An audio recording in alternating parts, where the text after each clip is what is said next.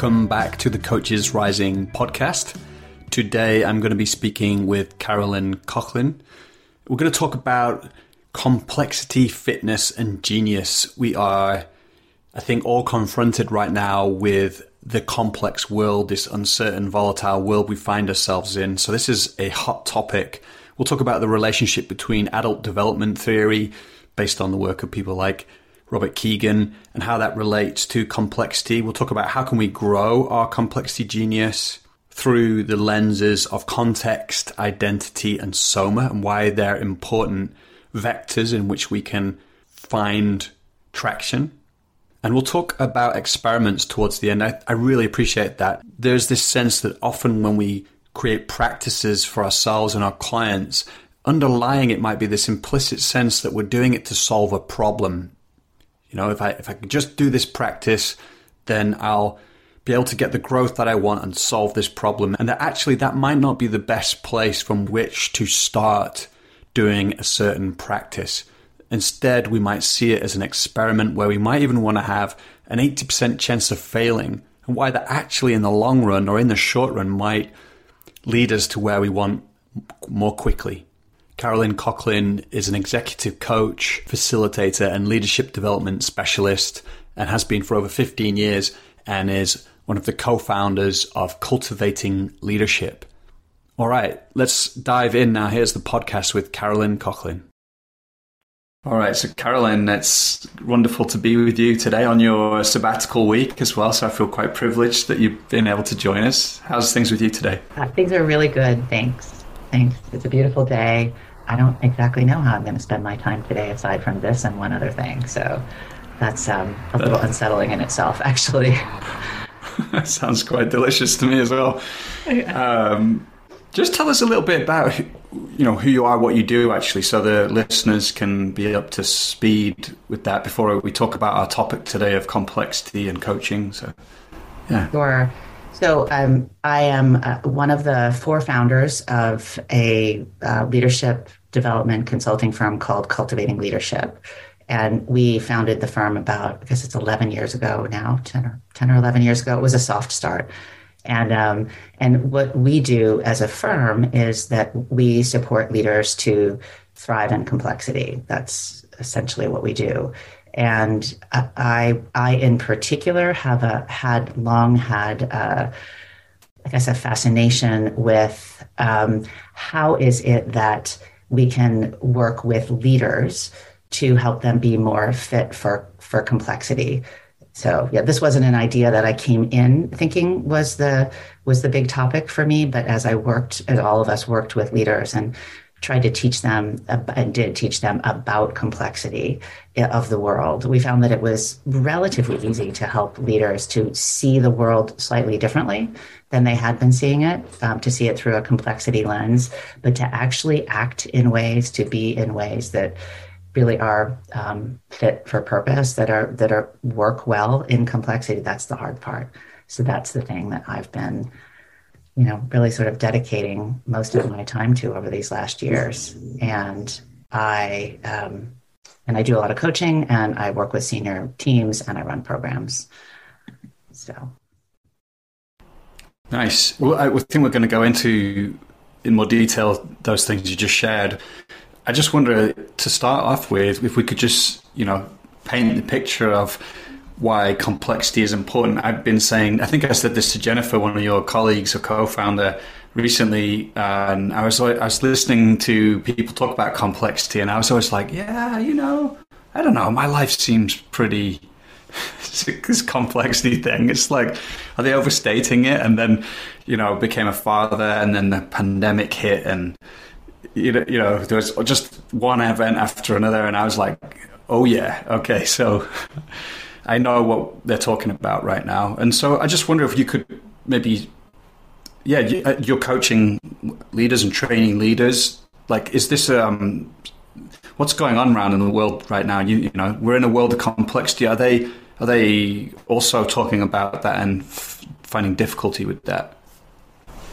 I would say so. Yes. I mean, it, it depends. And, you know, um, one of the things that, so we're talking about complexity here, but um, one of the things that is a core way that I see the world and my colleagues as well is through the lens of adult development, which is, of course, the, the thing we're up to in the art of developmental coaching, or one of the things.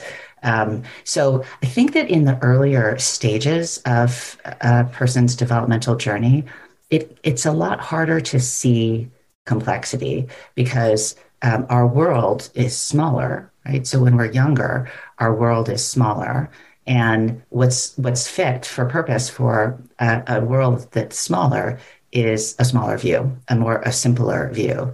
And what happens is that as things become more complex, so let's just say, um, you know, a 20 something year old or maybe late 20s, early 30s year old who's been super successful in business um, at, by doing certain things by kind of following a almost a, a, formula for how to figure things out and do it really well. This person, and I speak from personal experience here and the experience of a lot of my clients, um, this person who's been successful doing that um, why would they see the world as complex? They see what they see and they act accordingly. And so it's so that as the world becomes more complex, what tends to happen, and I see this with my clients, is that um, first there's this kind of a doubling down and trying to, um, you know, work harder, do more of the same. And when I say more complex, that often happens when when uh, a leader scales in some way. So they start to manage people for the first time, or suddenly they find themselves in a matrixed organization, or um, you know, the um, for the first time they uh, they run across a problem that they can't actually solve. So there's a there's a doubling down, trying to do more, and then often, and this is what Bob Kegan says, right? We grow, we develop. Often, when the complex, be, uh, the when the context becomes more complex than our meaning making can handle. And then often there's a kind of a fighting. And then sometimes, hopefully, we grow our meaning making to um, to be able to, to, to, to a way that's more fit for the context. So I say all that um, to say that you know that's always been a thing. Um, but the so and then when let's say when people have children or when in some other way their parents get sick maybe or something happens in their context and it doesn't have to be work. Um, th- this this always this happens to almost all of us unless we live a life that we keep really really contained in some way. But the what's happening now for the leaders that I support is that um, you know first of all the the pandemic was uh, in the weirdest way um, a gift to you know people who, like us who were who have been trying to help leaders to really get that the world is not predictable and not controllable in so many ways because this was a universal thing that we all experienced and nobody had ever experienced it before. But now, um, and we could kind of see this coming, but nobody really knew how it would play out. Now we've got this return to work. I heard a client the other day call it um, there was the great resignation, and now there's the great return. And um, and you know nobody knows how that's going to play out and there are some people who are really trying to control it and say, you must come back to work. We see this in the financial services industry. Um, and others, like other clients of mine, who are trying to work with the culture of their organization and you know let people figure it out a little bit more with some gentle guidelines but so there's that and then um, and then you know with the the war in ukraine um, you know, we're starting to see how this is affect. There are predictable patterns to how a, a war will affect supply chains, um, but nobody knows exactly how it's going to happen and how it's going to affect them. So these are just like a couple things, and these are the big things. Each of us every day faces little things that are unpredictable. Excuse me.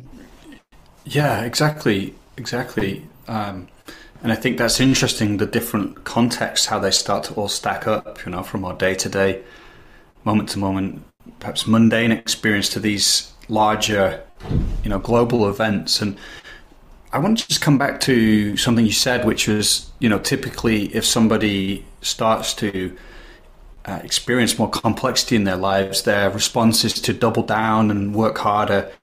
And I just wondered, you know, and then it sounds like they get frustrated with that at some point, and then they might try to do different things. You said they change their meaning making. I'm just wondering, like, what do you think people could be doing, or maybe should, you know, in those moments instead of that path of doubling down, working harder? What do you think would be a more effective way to start to cope with that complexity or, or thrive inside of it?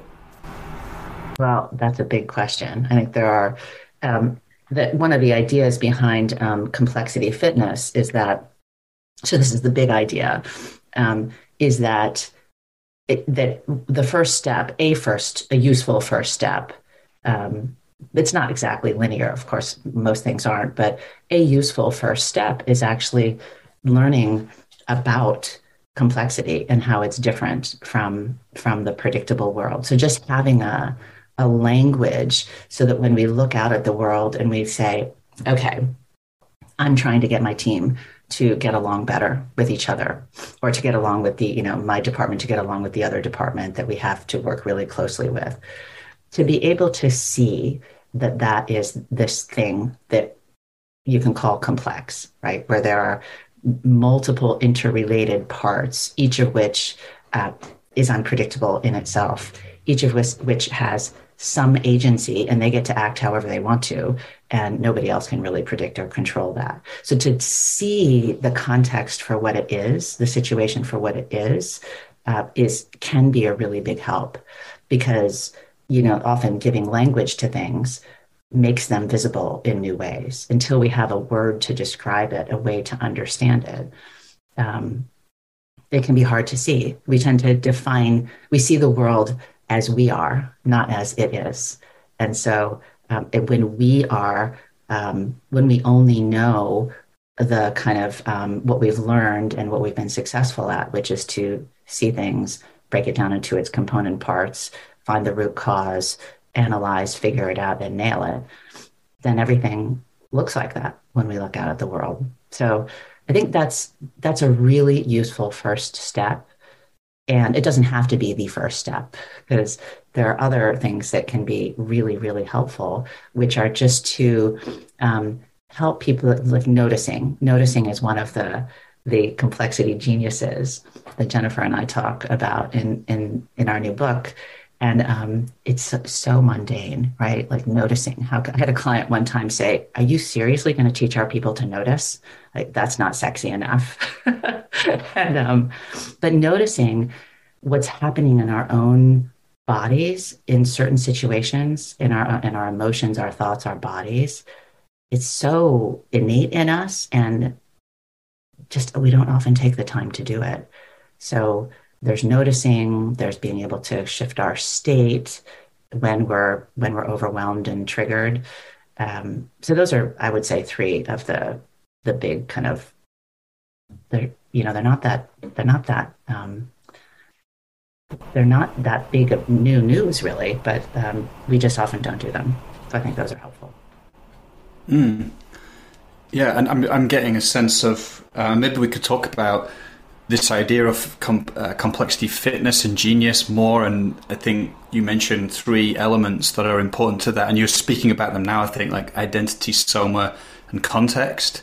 Um, I, am just getting a sense of like pe- people are probably put into their the, it's a relationship with their relationship to things like control or being effective. You know, that's one thing I I noticed that the journey I went on was like there was a certain order and control that I used to have in my day to day activities that it just suddenly no longer worked. You know, and and so I would uh, I was I was forced to grow bigger and allow things to move through me more. You know, like not to hold on to being in control, and that that was really at the, at the core of my identity in a sense. And so it was kind of disturbing work to do, but also on the flip side, liberating to do because I suddenly found like I, I could allow things to move through me more that I used to hold on to. Yeah, and this is one of the. Thank you for sharing that story about yourself. Um, I, I'm guessing most people who are listening to this, including myself, have a, a, similar journey, and often it's a it's an iterative thing. You know, it happens when something in our life, it tends to happen when something in our lives has become too difficult or too painful, or we, you know, it, we we see this as not working as well as it used to. The thing you're talking about there is um, in complexity. The complexity fitness set of ideas is what um, what I call uh, noticing the way your identity is triggered under certain circumstances. So um, and by identity, what I mean is identity gets defined in a whole bunch of totally legitimate uh, and different ways. But the way I think about it is simply um, our sense of who we are, right? The person we mean to be in the world. And um, usually, I mean, that's made up of things like our values, our beliefs. Um, that, that's the big thing. And if you ask almost anybody how they want to be seen in the world, I'll mostly be able to tell you. And so this is what I mean by identity. So, like for example, Joel, if you um, you sounds like you thought of yourself as someone who had things under control, you could manage things, and um, and so when you were faced with situations that you couldn't actually control, it feels awful. And so, but often we don't know like what is what's going on here? What what feels awful here? So again this idea that our our, our identity gets triggered by certain contexts um, be, and then and then we can begin to look for the ways that um, like first first the, the the work is and this is where coaching is so useful is to begin to understand our own identities our values our beliefs um, this is the subject object idea, right? In, in adult development, what are we fused with? Um, what are we, who do we want to be? What are we kind of um, attached to being? And what do we really not want to be seen as? Um, those we sometimes call our aversions. So we look at our attractions and our aversions, we look at our core values, and um, and then we can sort of get a sense of, oh, when I can't be in control, that really triggers me.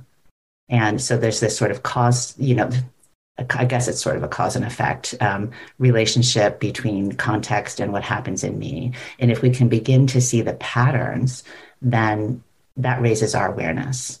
So, this whole work of noticing our identity at stake, how our identities get triggered, is super helpful. How you do that is, um, you know, this is where coaching is very, very helpful, or some other kind of you know helping profession. I was going to ask you that question actually. How do you do that with the leaders you're working with when yeah, you know, you're you're exploring these topics like what how would you begin to surface ident- their sense of identity that might be you know getting triggered or activated say they you know they've been promoted or I don't know, whatever, but they've suddenly found themselves, like I know Kegan uses that sense, like that term, in over their heads. So, how, how do you start to help them surface their identity in, in a coaching conversation? Uh, well, this is probably going to be a very unsatisfying answer, but it's um, it's just it's listening. and so, like you know, at the beginning of a coaching engagement, most of us, most coaches will ask, okay, so why coaching? Why now? Tell me a little bit about what's going on in your life. And we try to get at their goals, um, what their hopes are. And so um, there's the, the, there's the story. So I'm listening for the story that the that the client is telling about what's going on, but I'm also listening really, really um, keenly for um, words that they use um, or phrases that they use, like that that um, like repeated words like responsibility or um, or kindness or competence or anything that they use to describe um, themselves in context. Uh, I am paying attention to because often what these are are strong values or beliefs and it often will give a clue to the relationship between the the client and their context.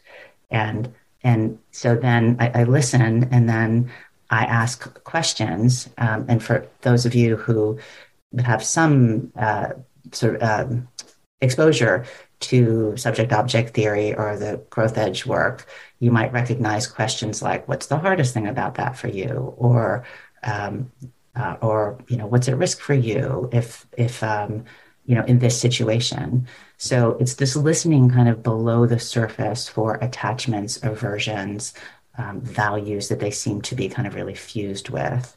And um, and then i just reflect those back you know i just say i just offer it back as a mirror. And then we get and often i'm totally wrong so that's fine. And um, and then we just um, i just see what comes up for the client. So it's this really different kind of listening that is um, so incredibly helpful and not not intuitive really. Um, like our curiosity as human beings, I think, is intuitive, but sometimes it's so blocked by what we feel we have to accomplish.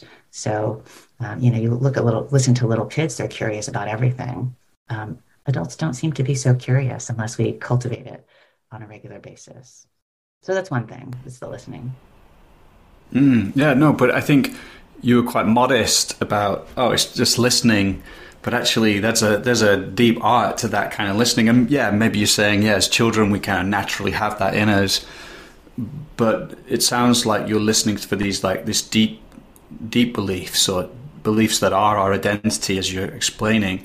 And so you, you ask those questions like, what's the hardest thing, or what's the best thing about this? And I think, um, if I'm right, I understand a little bit. You might ask that once or twice, even or three times. Sorry, not once, but twice or three times, and uh, you're trying to like get to the edge of someone's thinking, and that's where there's a lot of fertile ground. There is, yeah, yeah, exactly. I'm curious for you, Joel. Like, what, you know, what I, maybe I shouldn't be asking you questions, but you know, when you when you explored your some of your um, things that that were your beliefs that were getting in your way? I mean, how did this happen for you? No, you're t- totally fine to ask. Um, I think I think the so there's different ones that I've noticed, you know. So it's really powerful. So so like my definition of being successful has been been one, and you know just noticing how ingrained it is for me to even things around time and success, like working five days a week. You know, you talked about being on sabbatical. Uh, and so I find that really interesting. But it's this, you know, so being someone who works is someone who works nine to five, five days a week. And that's, you know, it's a really socialized, if we talk about developmental theory, it's a really socialized belief. But I just notice how ingrained that is into my, into my kind of habit nature. And so I mean, I, I think there's just been a process of um, of exploration, and and I'd say that one's been one of the more delightful ones to let go of, and to discover that my sense of value isn't tied to to time in that sense, but also even that my creative process can actually be liberated when it's taken out of the, the, the, confines of that nine to five, Monday to Friday feeling, you know, that it has a whole kind of, it has a, has a kind of felt sense to it, you know, like it can be heavy. And so there can be like a liberatory effect of stepping out of that and finding this kind of like, I don't even know what to call it. Is it like, um, um I'm going to mix them up now, but uh, Kairos time, you know, it's Kairos and Chronos time. So it's like there's a there's a kind of exponential creativity that can come from from falling outside of that that kind of yeah uh, frame that I'm holding. And just just the, the other one that I find um, the other one about being in control and um, you know, it was all that was really painful. I just saying, it just wasn't a painful experience because it's really tied in with also being comfortable and peaceful. So it's like it wasn't just like I'm not necessarily like an incredibly controlling person, maybe more than I'd like to admit, but it was all mixed in with like being being peaceful and uh, in you know orderly or, or like um, you know having it together, and it just kind of felt like that one got beaten out of me through being repeatedly put up against these experiences where I was outside of where I got triggered and and and I felt the pain of that and therefore I started somehow yeah I'm even just to see like there was more possible you know I was like it, it out of the pain I was like I have to hold this more differently otherwise I'm going to go crazy you know so and that's what that that's what precipitated the shift suddenly. And then it was like, oh, actually, if I don't respond to everything, uh, it's it's fine, and things go better actually. Maybe so, good, right, right. Yeah, yeah. Phil, there were two. Thank you for that. Um, there were two things in your story that really struck me, that are important. I think really helpful to understand as human beings, as coaches. Um, one is that often um, the the shift, the beginning of the shift, is precipitated by some sort of a pain, some pain, right? Let me get out of the pain of trying to remain in control, um, even though, even though I it's getting harder and harder, and I'm seeing all kinds of unintended consequences um, of it. And so, but then later, um, what we see is that that so much can be unleashed by um, changing our relationship to this thing that really held us. So your one about time was a really stark example, right? That that, that suddenly, when you le- were able to um, push the edges of that uh, belief that you may, maybe didn't even know that you had uh, before you started looking at it, then all kinds of new things became possible. So that's one. Like it, it starts often starts as getting out of pain, and then if we stick with it, something really beautiful happens.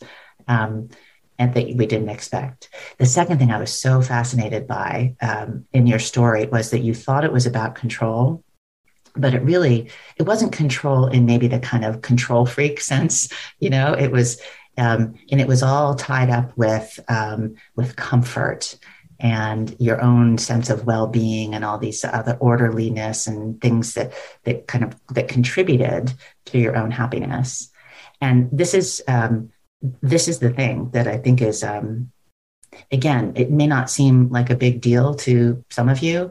And it doesn't seem like a big deal to me anymore, but it really is a big deal to a lot of my clients is this idea that we in here, in here, we are incredibly complex because it's not just in when you say in here, you're pointing to your to your my, body, oh, my, yeah, in yeah. your body, right? just for the people listening, yeah, yeah, uh, yeah, yeah, yeah. So um, you know, it's not just about control. Control is related to comfort, and comfort is related to a sense of well being and these things. So you shift one thing, and this is what happens in complex adaptive systems. You shift one thing, and you don't actually know what else it's connected to or how tightly. So something will change. You just don't know what it is exactly. And so, like messing around, probing around with things, doing little experiments with yourself. Um, is just can un- unlock so many things you didn't even know were there. So we are complex is the is the thing. That's the big news. And that opens up all kinds of possibilities for coaching, for supporting ourselves and others to to, to change in ways that we, you know, that make our lives better and others' lives better. And uh, something you I, I, see is context, identity, and soma. You know, you've been saying so far that identity, we've we our identity kind of gets activated in different contexts, and and then I see that soma, we you know we we are a soma, yeah. So they kind of nestle inside of each other, uh, so to speak, yeah. And I just want to maybe that's kind of really obvious, but I just wanted to po- point that out and to see see what you say, like. Uh, yeah. So um, I think of it as, and again, I'm using my hands here, but um, to show this kind of a, like the context is the biggest level of scale where you can think of it. This is all oversimplified, of course, because it's hard to think in you know multiple dimensions. But um, the context is the biggest level of scale at which complexity exists. There's a ton of complexity in our world. I think most of us can see that. And then kind of if we if we zoom into a little uh, uh, another level of scale there's this like our sense of self so now we're talking about me but my I, my identity interacts with the world right so so how i am being um, often as a result well related very closely to the person i believe myself to be and the person i want to be my identity um, that's another level of complexity um, and then if we go in even to a, a, smaller level of scale, then we've got our actual body, our soma, our the sum total of our nervous system, um, everything that's happening kind of in the physical in the physical body. Um, and those things, of course, interact with each other. So the idea is that we can intervene at any one of these levels of scale um, if we want to become more fit for complexity. And so this gives us like so many options. This is very cool. at least I think so. Yeah. Well, because it gets my mind thinking about uh, how could we like level up our complexity genius? And you know kind of saying that the there's so many ways you could kind of um, you know start. And i heard you earlier say that noticing is a huge thing. So uh, i'd love to probably talk more about that. And then i'm just wondering you know in terms of context because identity and soma i can get a bit more. Like so so i can imagine with identity you know we already talked about the conversations where you're listening uh, to people's core beliefs or you know these, what they're fused with, and then you're able to reflect that back, and that can start to open things up. And Soma, I can imagine, yeah, you know, people noticing how they react and hold tension in the face of the unknown can actually start to increase their tolerance to that kind of uncertainty and, and probably even metabolize some of it so they become more somatically spacious. But I'm just curious in terms of context, what kind of things people might do other than change their context. You know, yeah. uh, what what kind of like things do you have people play around with or do on that level? Yeah, I mean, I think that that most of them are various versions of um, of seeing the context, seeing the world outside of you. Um, as it is. I'll just say as it is rather than as as we are. And so um, it is in our in our leadership programs, in, in most of my coaching engagements too. At some point, um, I teach this um, this um, really lovely, useful framework, um, a set of ideas called Cynefin, which um, is a it's a way it's a, um, a little set of ideas, a little, a big set of ideas um, invented by a guy named Dave Snowden and his colleagues, Mary Boone and others, um, who it's a it's a set of lenses to, um, through which we can look out at the world. And um, he, they, um, they give us definitions for different kinds of challenges and problems, um, so that we the, each of those can focus our our our seeing are, are looking out at the world. So those that set of lenses um, is really really useful. Um, so that's kind of a big one. Um, and then um, and then there are things like um, you know just um, we talk in the book about about arriving. So the importance of arriving. So when you arrive in a new situation with a new person, um, with a group of people, consciously arriving um, and arriving both internally. You know, many of you, listen, you know, listeners have probably experienced coming to a Coaches Rising course, and there's always this um, centering. Um, and so that's arriving with ourselves. But another part of arriving is arriving in our context. So I often encourage people to look around the room, look at who else is here, uh, arrange your physical context.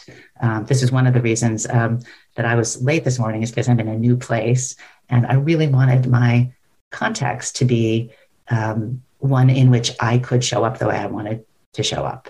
So it's just I had to arrange things a little bit, for example. So arriving consciously in context is a really, really helpful one. Um, then there's, you know, probably what a lot of coaches already know to do. Oh, go ahead, Joel. Sorry. Yeah, I was going to ask. Um, I want to come back to the Cynefin model too. Uh, so, what is that? What's taking place there with that arriving? You know, because on the one level, it could be like, um, well, no. Let me just stick to the question. Like, what what do you think is going on there? Is that helping us organize ourselves in relationship to our experience? Can you when you say organize ourselves in relation to our experience? What do you mean by that? Well, you know, I can imagine. Um, so there's almost like a ritualistic element to arriving somewhere that I, you know, I don't just sit down in a room and, you know, okay, there I am. But actually, I, I, I like consciously arrive So I'm sitting and then I'm looking around, I'm orienting, I'm kind of taking in information and and but in a in a kind of conscious way so that it's actually maybe restructuring who who I am in that moment, you know, and therefore I feel maybe bigger or more intimate with my surroundings and, and then opens up more potential love I love that. Um, I'm so glad I asked you. That I love the way you describe it. It reminds me of this another idea I find really helpful, and um, some people push back on me about this. Um, so I'm, I'm, not saying this is the truth, but it is something that really helps me. Um, is that we are we really only exist in context, right? So I am this this person that I am is always in a context and this is where I was saying a few minutes ago that my identity is sort of where I meet the world. Um, and who I am is so dependent on the context. Some of you listening might think, oh, no, I'm exactly the same wherever I go. And that may be true. I'm not. Most of my clients are not. You know, we're always, we're, whether we know it or not, we are always scanning the environment. And then this question, which is often subconscious, is who do I need to be here in this moment? And so the ability to one of the um, the the the things that we get more of, I think, as we get um, hopefully older um, and we get more of this thing called wisdom, is um, is the ability to scan and adjust. And it's not that doesn't mean we're being sort of defined by the context. It means we're looking at and we're going, oh, what's needed here? And how does that meet who I am? And so it's um, it's nuance, I, I think, and it's one of the things that in uh, complexity fitness I refer to as fluidity. Um, um, we need to be fluid through our context. So um, yeah, scanning and and um, noticing that I am here in context, and what is the context and what does that mean for me? What's what's needed here? Can I ask a question about that? Because that question, "Who do I need to be?" is that uh, is that a question that is you know like who do i need to be here? Or like who do i need to be? So i'm emphasizing you know that i'm in this certain context and there are there are I'm, I'm the world is coming into me too. Like maybe i could make that a bit clearer. Like um, I'm interested in this idea of like who do I need to be, but I'm interested in this idea of like what is what is the life asking me to be in this moment. So there's a permeability, and there is often a liberation inside of that too. You know, like that it eases that part of me that that wants to be something, and um, maintain that sense of something, and actually can be kind of co-created in the moment. So I just I just wonder what comes up for you as I share that. Yeah. What's coming up for me is that it's a it's a very um, a very nuanced idea because when as I listen to you say back to me, who do I need to be? Um, it comes. It, it, can sound like a very um, uh, sort of myopic view of the world. You know that I oh I need to be something here, and that it's about me um, only. And what I mean is, is actually that you know we can shape like we, we can shape the context we're at, when we walk into a room when we walk into a situation when our clients walk into a situation the, the whole context is different by that one person's presence right any one person um, changes a context and the context is also changing the person. This is always happening. So there's this this um, this uh, uh, two way relationship here. I, was, I hesitated when I said two way because actually that also sounds pretty simplistic. But we are shaping the context, and it is shaping us all of the time. So um, when I say who do I need to be here, I don't mean oh like there's one per one you know answer to that and then and then it's solved. It's this constantly noticing um, the relationship between me and context. That's the co-creation, right? Yeah, and you know, it's interesting as we talk about it. I can feel what it does to me in this moment. You know, which is mm. like it.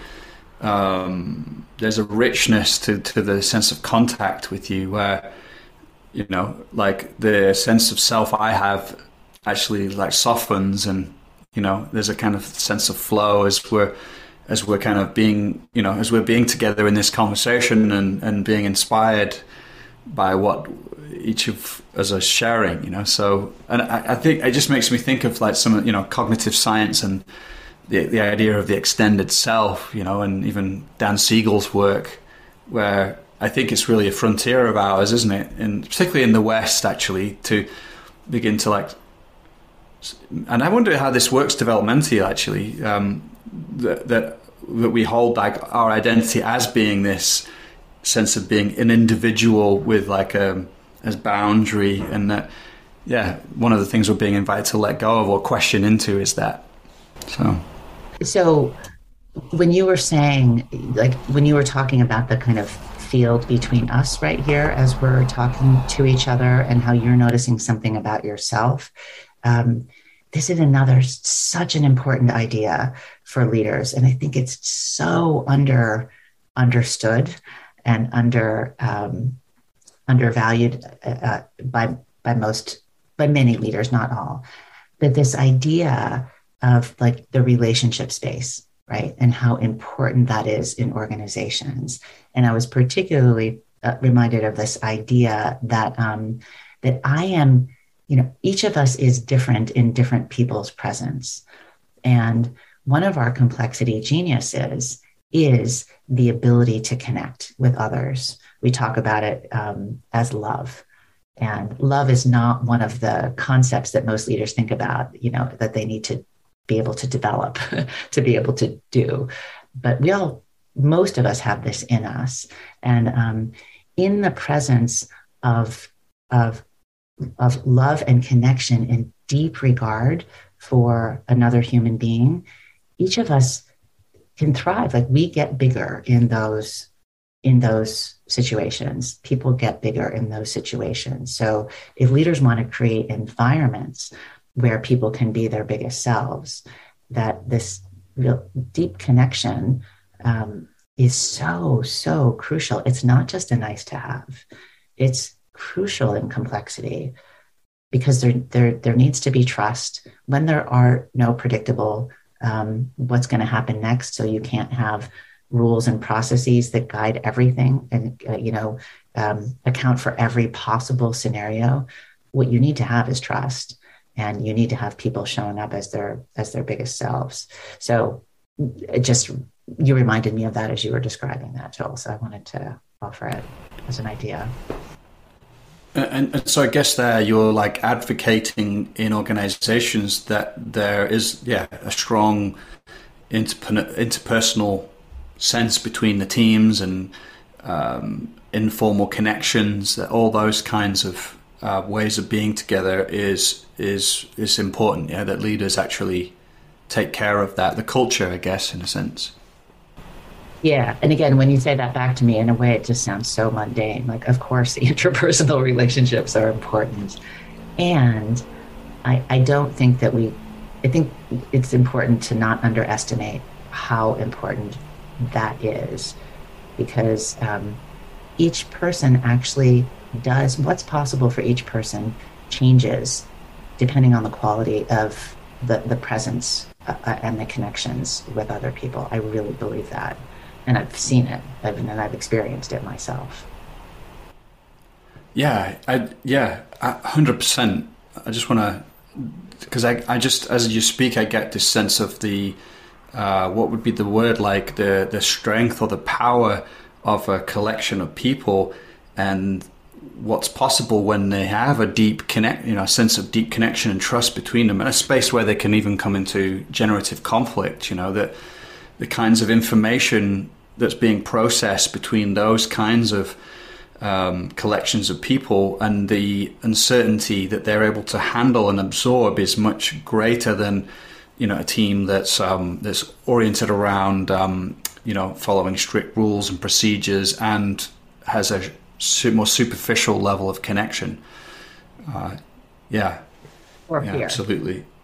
Or fear. Yeah. Fear is. Right. Yeah. Um, I, and like I also am aware that I cut you off, so there was another thing you wanted to share. But I also want to come back to Dave Snowden's work, and you mentioned Cynefin, and um, I'm just curious. The that brings up for me this question around his advocacy of a different mode of being. I think in in a complex environment, I think it's like probing, sensing, responding, something something akin to that, and how that fits in in the context of complexity genius and do you find yourself coaching leaders to move in that mode of being more you know and, and what helps them to do so yeah if so Yeah. So yeah, Dave Snowden says the kind of um, um, way of being that he suggests in the complex domain is probe, sense, respond. I tend to think of that as experiment and learn. When he says probe, you know, it's like it's like exper- running little experiments to see how the system is self-organizing. So how are things actually working right now? What are the relationships uh, between and among the various parts of the system? How do they affect one another? What are the strong attractors in the system? You know, what are the what are the patterns? So um, so experimenting is, we think, a complexity genius, and um, and sorry sorry about the dog. Um, the experimenting is a complexity genius. And um, again we are wired for that. Really as human beings we are wired if you look at little kids um, little kids are trying stuff all the time. And so they are uh, you know like let's they they throw something off their the little kid throw something off their high chair and see whether somebody will pick it up. And sure enough mom or dad or somebody does pick it up. And then they try it again and they see if it'll happen again and again and um, so we do this all the time. But somehow in our adult lives, we, especially as leaders, we sort of think we have to know um, what's to do before we do it. One distinction between experimenting and and deploying what you think is going to be a solution. This is the this is the distinction here. So with experimenting, um, it, you you don't know how it's going to turn out. You're experimenting to see if you can learn the nature of the system. So this I was telling you earlier in the conversation. This um, this idea of me taking a sabbatical week once a month for first for the first six months of the year. Um, this is an experiment. On one level, you could see it as okay, Carolyn is trying to get more space in her life. So she's just going to take one week off a month and that will solve it. Um, that's one way to look at it. Um, I don't believe that it is going to solve anything. I'm looking at it as okay, let's see what happens when I plan one week of unplanned time per month. Um, and and watching, paying attention, noticing what happens for me. And what I noticed yesterday, for example, um, because I it was this is the first of my four sabbatical weeks in which I have had literally nothing planned, other than starting out by talking to you. Um, is um, but yesterday I started to notice in myself um, questions like, what am I going to do? And then I started to go to planning and I thought, oh, well, I have so much time. I could do this. I can do this. I started to make a to do list. And then I stopped. I laughed at myself. And then I just breathed and said, said, oh, I have a pretty strong habit nature, a set of patterns that, that kind of propel me, compel me to do something. So, so this week is not about doing nothing. It's about noticing my patterns and then trying little things experiments inside the big experiment to um, to shift some of those see if i can shift some of those patterns. So so this is an example of experimenting versus solving. Um, and it's a lot to do with learning and noticing and learning. Because I can really see how a lot of my experiments actually aren't really experiments; they're actually solving a problem yeah, I'm going to try this out, you know. My, I might call it an experiment, but under, my underlying attitude is it's like solving the problem, but it feels feels quite different. And I'm just curious how you know could how do you uh, help identify an experiment, the right kind of experiment for someone you're coaching, as opposed to it being, you know, uh, solving a problem? How can you have it be like really become part of their own developmental journey? Well, I mean, I usually ask the client to come up with an experiment. And so then, then we, simple answer. Yeah, it's good. yeah. And then we and then we test the experiment. The first question I ask is, okay, um, um, so what will it be like for you? What do you imagine it'll be like for you if that? Well, first I ask, what does success look like? And then I will ask, so what will it be like for you if that goes wrong? If you don't get the outcome you're looking for?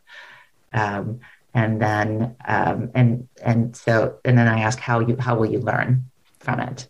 What are you hoping to learn from it? And it just because we're not wired for you know as adults anyway to come up with experiments as ways to make progress against some problem. Um, most of the time, you'll find that they're they're they're trying to solve something. So so there's a lot of laughing that happens as well um, as we talk about experiments. And really, it's about helping them to um, get to an experiment where they're pretty clear about what pattern in themselves or in the system outside them are they testing? What are they trying to learn? And um, I try to also ask them to imagine that it goes wrong. What will wrong look like? And then and really try to embrace that. Um, you know, experiments should have a way greater than 50% chance of going wrong in the sense that it doesn't get you the movement in the, you know, it doesn't work the way you think it's going to work.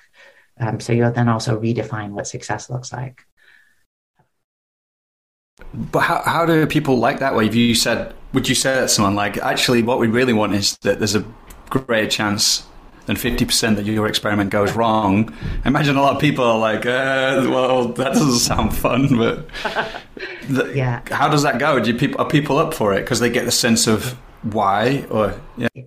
Yeah. So first of all, Dave Snowden says something more like 80% should fail in the sense that they don't get you the movement forward that you that you want. Um, and um, here's where uh, laughing does come in a lot. I think the humor is important because um, this kind of um, th- this sense that um, if I'm going to spend my time doing something, um, it better work. Um, like this is just a th- this is a, a, a sense that I, I, find it's really helpful to disrupt um, because you know if if i'm all about making forward progress and being successful it really really limits the scope of what i will try. So um, so uh, sometimes i'll actually have them um, just like i was saying earlier just describe in great detail all of the ways that the experiment could go colossally wrong. And that's where we get laughing. Um, you're asking though kind of i think what you're asking is um, you know, do clients are they willing to do this, or is it just way too way too hard and way too counterintuitive? Is that the question? Well, uh, yeah, like I've got a load. i am really inspired by this, by the way. Um, so I guess, yeah, in a way, the question is coming from. I think this is this is what I'll say because of why I'm inspired by what you're saying because I feel like one of the things we're caught in is this like linear sense of forward motion, incremental change that um, creates this certain kind of pressure and drive. And a lot of coaching clients seem to come with that. And there's something feel, that feels very different about what you're proposing that for me feels very rich and, and, and perhaps like transformational in a way that we don't expect, which is that we're we're like in a sense like excuse my like fucking with that that tendency we all bring to to like th- th- there's this thing called incremental linear development and that actually that idea itself is one of the very things that's getting in the way of our own growth and development because we just have a simplistic idea about how it will be you know, if I think about my own growth and development, it's been kind of non-linear, emergent. You know, it comes in ebbs and flows, and I grow in ways. I'm grown by life in places where I least expect it, and so uh, that that's what I think I'm wanting to point to right now is is the I want to really underline what you're saying here because I, I think it is is crucial for us for the work we do. Because just one last thing, and I'll see what it says. Um, you know, often I've been a bit dissatisfied with you know offering clients practices, and they they kind of take them on and they don't. But it's what what I'm what I'm inspired by is like how can we enhance the learning that we get from these experiments that we do, and in a way like also screw with that kind of heavy burden sometimes of like oh we've got to make this incremental progress, you know this fun and laughter can come in and yeah change can happen in a different way, so that's where I'm coming from. Love that. Thank you so much for really highlighting that. Um, it's about so two things are coming up for me. Um, one is um, this idea that lightness is crucial for complexity fitness, um, and in, so not not you know all fun and games, but this um, to to take to hold things lightly, to not take oneself so seriously, is really crucial because um, it, it, it, not taking oneself so seriously opens us up to um, to what is right? What's happening in the moment and this is where you know this, this is fun. When when you think about what's funny uh, what people laugh at it's it's often the unexpected right? It's the punchline that you don't expect. If you expect it it's not funny. Um, so i'm not saying life needs to be all fun and games and life is definitely not all fun and games but this opening up to um, not knowing to trying stuff that you think it like that on purpose has an 80% chance of failing.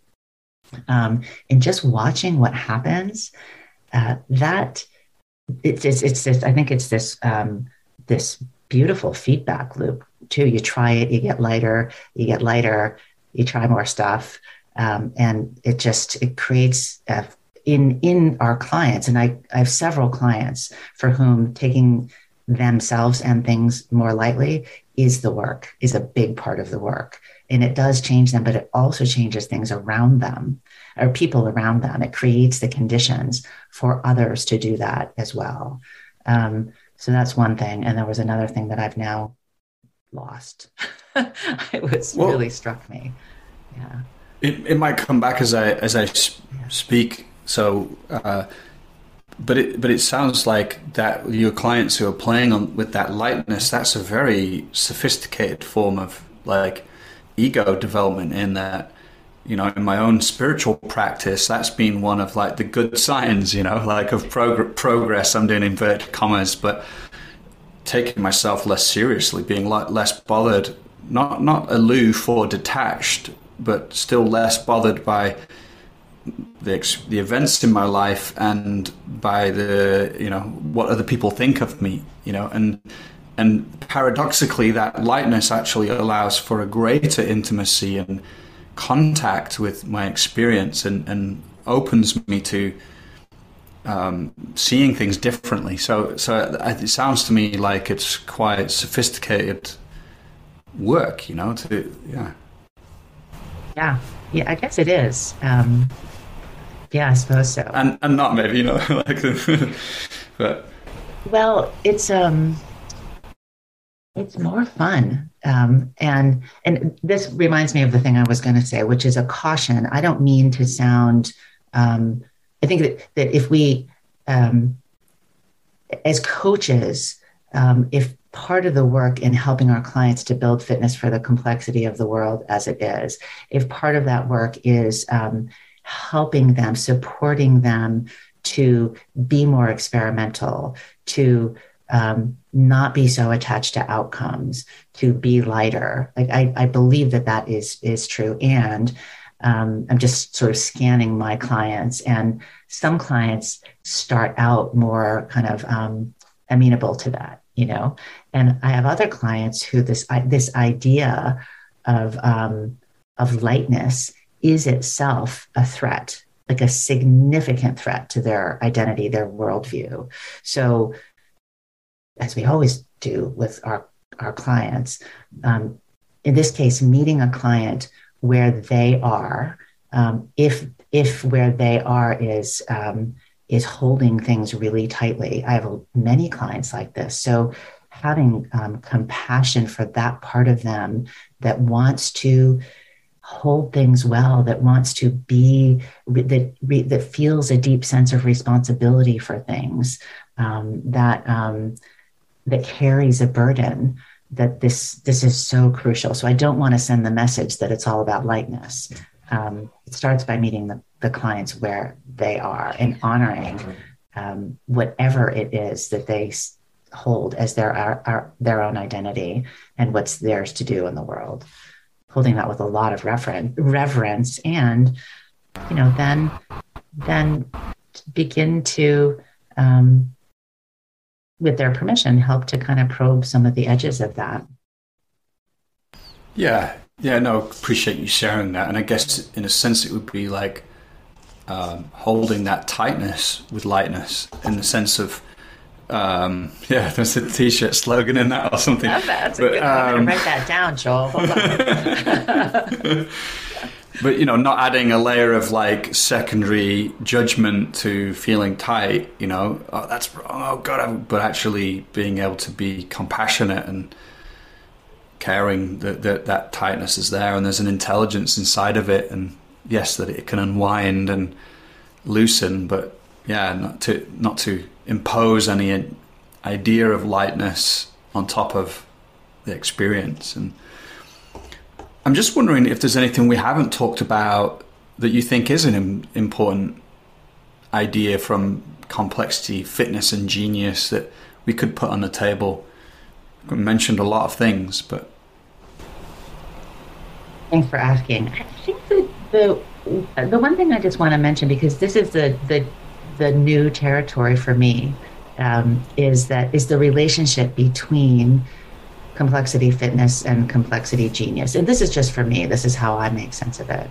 Um, so, you know, I, there's this idea that leaders need to become more fit for complexity, for the complexity of their world. That's what adult development is all about, really. So there's this. Um, um, how do we as coaches support our clients to be more fit for the world as it is um, and i've been exploring that for a while but the thing that's so genius I think about complexity genius is it says the complexity genius is, is it says, look, there are these um, innate human qualities that we have, you know, the ability to notice, to direct our attention, our breathing, movement, sleep, um, curiosity, laughter, connection, experimentation. Like these are all innate in us. And so how do one of the like it's a very practical idea here that how, how do we like condition ourselves um, our um, our identities our somatic experience our connection with the world? How do we do that in ways that help us be more fit for complexity? Well we have it in us. We just need to tap tap into it. First notice it. Tap tap into those things and and amplify them. It it it, um, it brings a real practicality to how we can work with our clients and ourselves to, to grow.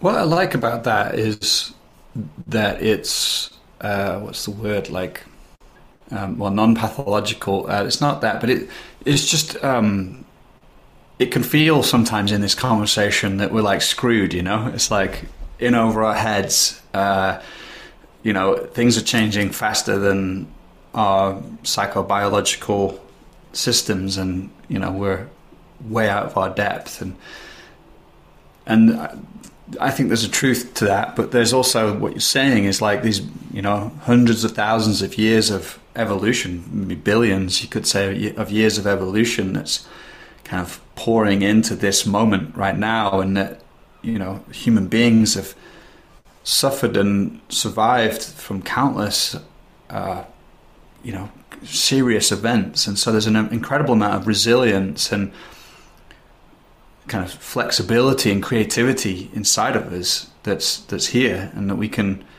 we can kind of tap into that consciously. And I guess that makes me, you know, I think of this um, worldwide explosion in mindfulness and movement and embodiment and breath work and yeah, there's some there's some kind of hope inside of all of this that we're we're responding to the complexity and loss of meaning of our times, and that yeah, that we might be able to to navigate the complexity as a species we find ourselves in to to find more sustainable solutions for the world. So yeah, you know, this is the other good news.